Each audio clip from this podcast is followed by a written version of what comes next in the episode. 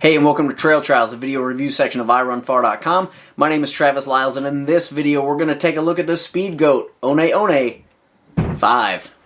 So let's start off by the specs. The Speed Goat 5 is the fifth iteration of the Speed Goat, and probably in terms of changes, the biggest departure that we've had since the Speed Goat moved from version 1 to version 2. 4 to 5 is enough of an update that I think it goes beyond just kind of the basics that we've seen in the previous versions. We have a new upper, slightly different midsole, and they've updated a bit of the traction and the tread pattern on here. So with all that said, this is a 4 millimeter drop from heel to toe. It weighs in slightly lighter at 10.5 ounces. It's meant for rugged terrain. It's meant for a little bit of everything. I've got thousands of miles on the Speed Goats over the last handful of years, so I feel pretty good about what I'm about to say here. So let's get up close and personal and check it out. All right, let's start off by talking about the outsole. So in general, you've got a Vibram Mega Grip outsole. This outsole is what you've seen for the most part in all of the previous versions of Speed Goat. So the lug pattern is roughly the same. You have your forward facing lugs for going uphill. There are some rear facing lugs in that midfoot area where if you are running downhill, you're more than likely going to be on that forefoot. So you've got some sort of lugs that are backwards to catch some braking you transition to the heel part of the shoe and you have your rear facing lugs for more of that slower type of climbing slash braking that you're going to want from the heel pattern. In general i think this is a really good all-purpose type of, of tread pattern. It works on dry it works on wet it works on wet bridges. It's works on the road. It just sort of gets out of the way and does the job. Um, it creates enough friction on slick areas that it doesn't slide all over the place like some trail shoes that I have, uh, while also not being so sticky and soft that it wears down over time. So, really good general purpose type of outsole that just works in a lot of conditions.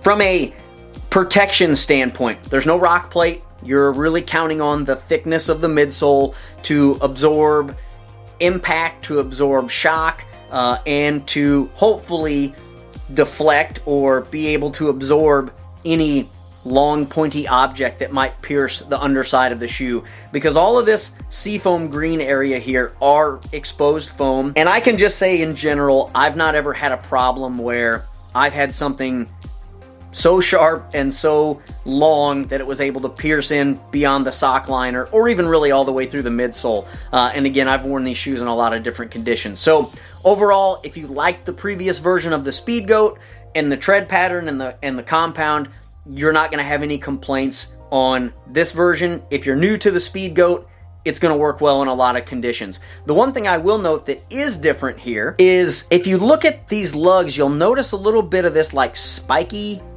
stuff all over the place. Those are lugs on the lugs. And the goal here is to create even more surface area for traction. That is an update that did not exist on the previous version of the Speed Goat. Can't say one way or the other if that also means it traps more mud on the bottom. I haven't really noticed that, but uh, just something cool I think that's going on here from a technology standpoint. All right, let's move up to the midsole. Now this midsole looks a little bit different. Again, I'll kind of pull in my my previous version Speed Goat here, and it's a little less shiny. It's more matte colored. The design language is a little more in line with Hoka's road shoes than the previous version of the Speed Goat, and this midsole is slightly, ever so slightly softer than the four and this is a midsole compound that was available in the Speedgoat Evo. And there are a couple of, of similarities really between this shoe and that shoe. So if you were a fan of the Speedgoat Evo midsole versus the Speedgoat 4, this is going to be a nice update for you. What I can say is that in general practice, I do notice it to be a little bit softer feeling.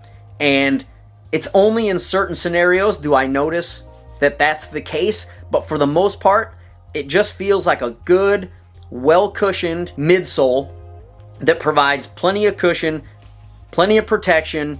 It's good if you want to go slow, it's good if you want to go fast. Even though it's tall, it doesn't feel tipsy.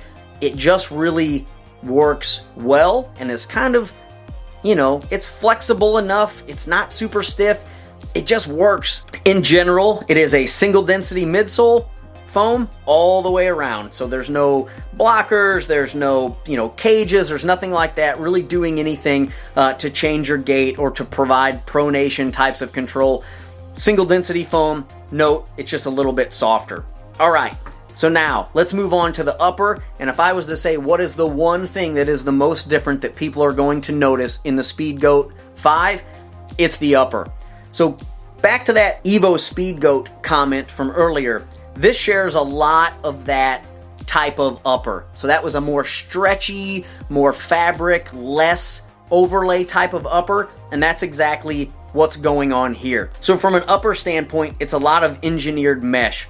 In the previous versions, the Speed Goats had a whole lot of overlays on the upper. From the toe, from the midfoot, all around the shoe was kind of this slick, plasticky type of, of material that created structure on the shoe, and you can see it all the way back to here. You can see all this black that's on this part of the shoe. Back at the heel is all this like rubbery overlay stuff. And that is all gone on this newer version. For the most part, I think the comfort overall is great. When you step into this shoe, you kind of feel like, wow, my foot can kind of relax and, and spread out and sort of fit into the shoe where it needs to.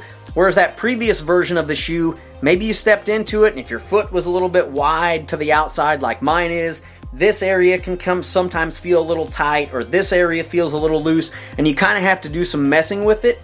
This upper feels a little more like it just sort of molds to what your foot is.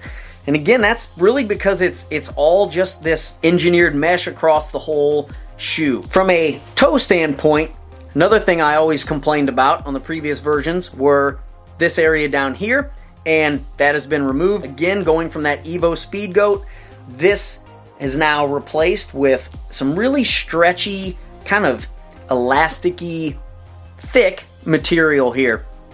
And it's sort of what you don't notice, I think, is what I like about this. And it's that before there was this artificial sort of plastic sitting over that my toe seemed to rub against and it didn't really give. And over time it didn't loosen up because it was this weird hard plastic stuff this sort of lets my foot do what it needs to. If i'm going downhill i don't feel like the top of the shoe is creating some sort of weird plasticky thing on top of it. My toes can splay out. My foot can move around. There's just a little bit of relief that happens in that area that didn't exist in the Speed Goat 4. Moving towards the heel, continuing on that design language that looks a lot like what their road shoes are. Here's this little tip back here. I don't know what the purpose is other than aesthetics, um, but I can say when I wear really low socks, I feel like more stuff kind of travels into the back of my shoe. If I wear taller socks, it doesn't become a problem, but just uh, just a thing to note. Overall, the heel fit is pretty good. Um, I think one of the things that is different is the topmost eyelet doesn't sit back quite as far as the previous version did so or quite as high or it's just oriented a little bit different. So for the most part i think the heel is pretty close if not just a touch looser than what was in for my foot the previous version. And i think if i was really really concerned about it i could pop another hole right here uh, and and customize it to fit. I think most people are going to be fine with the heel fit on this shoe. So let's talk about this lacing. And because of the lack of the cage or the overlays that were on the previous version, you'll note that this is really tight. And that's because of the comment that I made. This upper is a lot more flexible. And because of that, to get a really good fit, you got to kind of pull it down tight. I was almost out of room in terms of locking this down to my foot. Before, you sort of had these overlays that could create a little bit of tension right here, a little bit of tension right here, a little bit of tension right here, so you didn't have to go quite as tight. Case in point, this is how much room I had left on the Speed Goat 4 to tighten down more. And this is how much room I have left on the Speed Goat 5. It's a more generous fitting upper, so you really have to crank it down to get a secure fit if that's what you're looking for. In closing, if you were a Speed Goat wearer before, this isn't going to feel that much different. However, if you're someone that has a narrow foot this is going to be a problem. I don't have a super wide foot in general terms. All my shoes are, are standard width, and there aren't any of those that I'm kind of at this level where I'm almost out of of room to lock the shoe down anymore. And going down a half size, the shoe would be too short for me. So that's just something that you're gonna have to look out for. I like the update the change here. They got rid of that stuff. You can see some design language here that's a little bit different, but overall, if you're a Speedgoat fan, I think you're to be pleased with this. It's less constrictive, a little bit lighter. I think there's all the things that you're hoping that this shoe just continues to chip away at and get better at. You just got to watch out for those narrow laces. So, any questions, comments, thoughts, leave those in the post below. Thanks for watching. We'll catch you next time.